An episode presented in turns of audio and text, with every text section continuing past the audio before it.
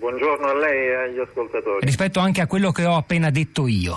Che cosa vuol dire rappresentare oggi un, un corpo che, certo, eh, la responsabilità poi sono sempre individuali quando si pronuncia eh, un tribunale, anche la Corte dei diritti umani, e però, e però insomma, eh, un, un'ombra la getta.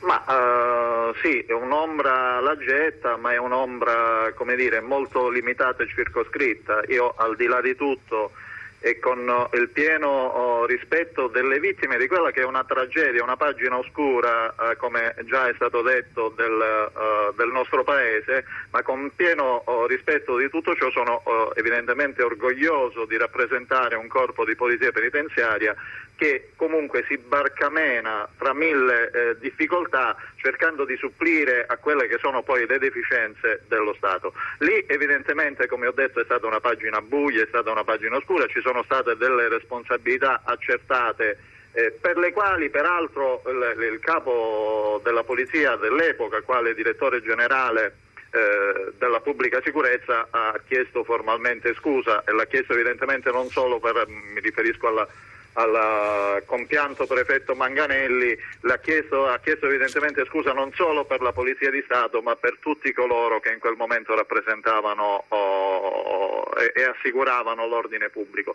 Purtroppo ci sono stati degli eccessi, c'è stato un cortocircuito evidentemente della società e della gestione della sicurezza Uh, del, del, del, paese sostanzialmente eh, evidentemente chi ha sbagliato o, o, è stato condannato e ne pagherà le conseguenze. Senta, c'è Insomma, un altro però... punto importante che credo valga la pena di affrontare, di carattere più culturale. Sono circolate, sono anni che circolano, immagini di quelle, quelle forze dell'ordine che prima di fare irruzione alla Diaz a Bolzaneto e anche durante eh, inneggiavano a, al dittatore cileno Pinochet, grida contro gli ebrei, contro eh, i negri, insomma facendo riferimento esplicito ad una cultura fascista eh, che, che, li avrebbe anche un po' esaltati e gasati nel, nel, per, per, rendere possibile questa operazione, questa sospensione dei diritti fondamentali.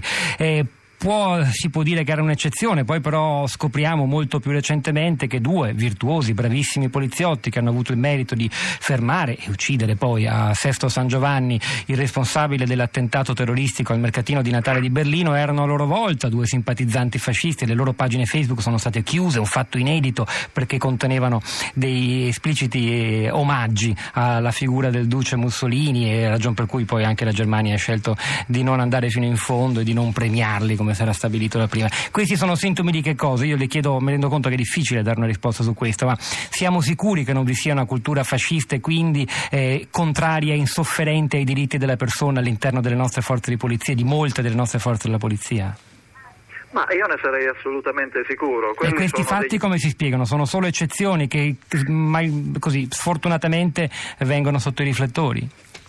Ma guardi, sono assolutamente delle eccezioni, eh, secondo me, e lo dimostrano tutti i casi eh, in cui, per esempio, mi riferisco alla polizia penitenziaria, ma credo che valga anche per le altre forze dell'ordine, ma nello specifico la polizia penitenziaria si rende eh, protagonista ogni giorno di veri e propri atti umanitari all'interno delle nostre prigioni, eh, laddove eh, veramente se si applicasse il reato di tortura, così per come si prefigura, dovrebbe essere eh, lo Stato italiano e di conseguenza tutti i poliziotti penitenziari, loro malgrado condannati di quel reato, laddove la Corte di giustizia europea ha pure accertato un trattamento inumano e degradante eh, proprio istitu- istituzionalizzato, chiedo scusa, eh, non, non, solo per via del sovraffollamento che è stato in parte risolto ma in parte permane. Per cui dicevo ogni giorno la polizia penitenziaria soccorre detenuti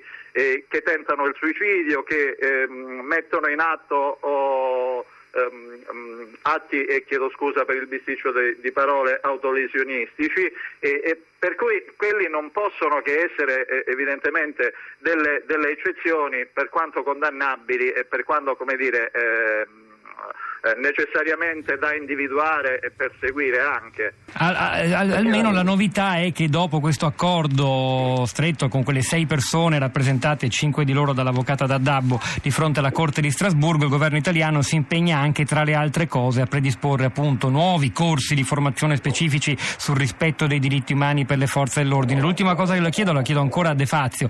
Eh, lei che cosa sa di questi corsi e, di cosa, e cos'altro potrebbero contenere? Cosa c'è bisogno per infondere nei poliziotti, nei carabinieri, nella polizia penitenziaria eh, una cultura delle, de, de, dei diritti umani?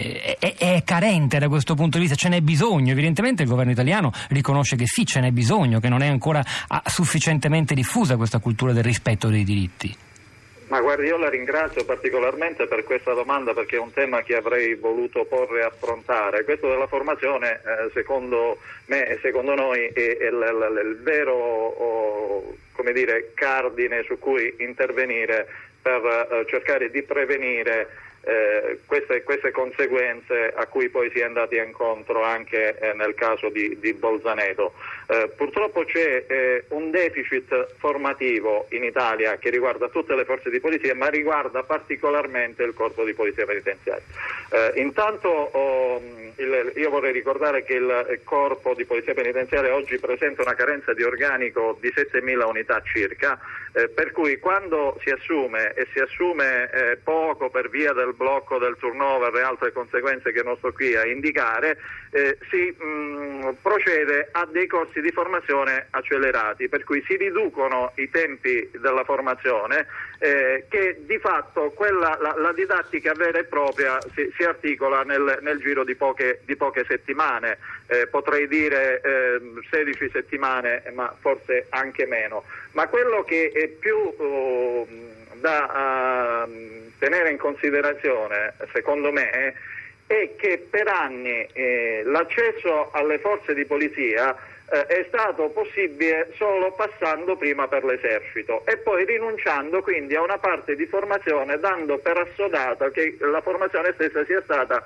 conseguita nelle forze armate, eh, quindi non solo esercito ma anche le altre eh, forze armate. Come dire, eh, è chiaro che eh, un, un, un, ragazzo oh, di 18 anni o poco più eh, che acquisisce la prima uh, formazione nell'ambito delle forze armate e che poi viene immesso nelle forze di polizia a fare qualcos'altro oh, evidentemente. Non ha, non ha, una preparazione adeguata. Lei pensa no, che le cose no, miglioreranno dopo questa decisione? Mi dica soltanto sì o no perché vi devo salutare. Mi, mi, auguro, mi, auguro, mi auguro, di sì. Anche noi, grazie, grazie davvero Gennarino Di Fazio.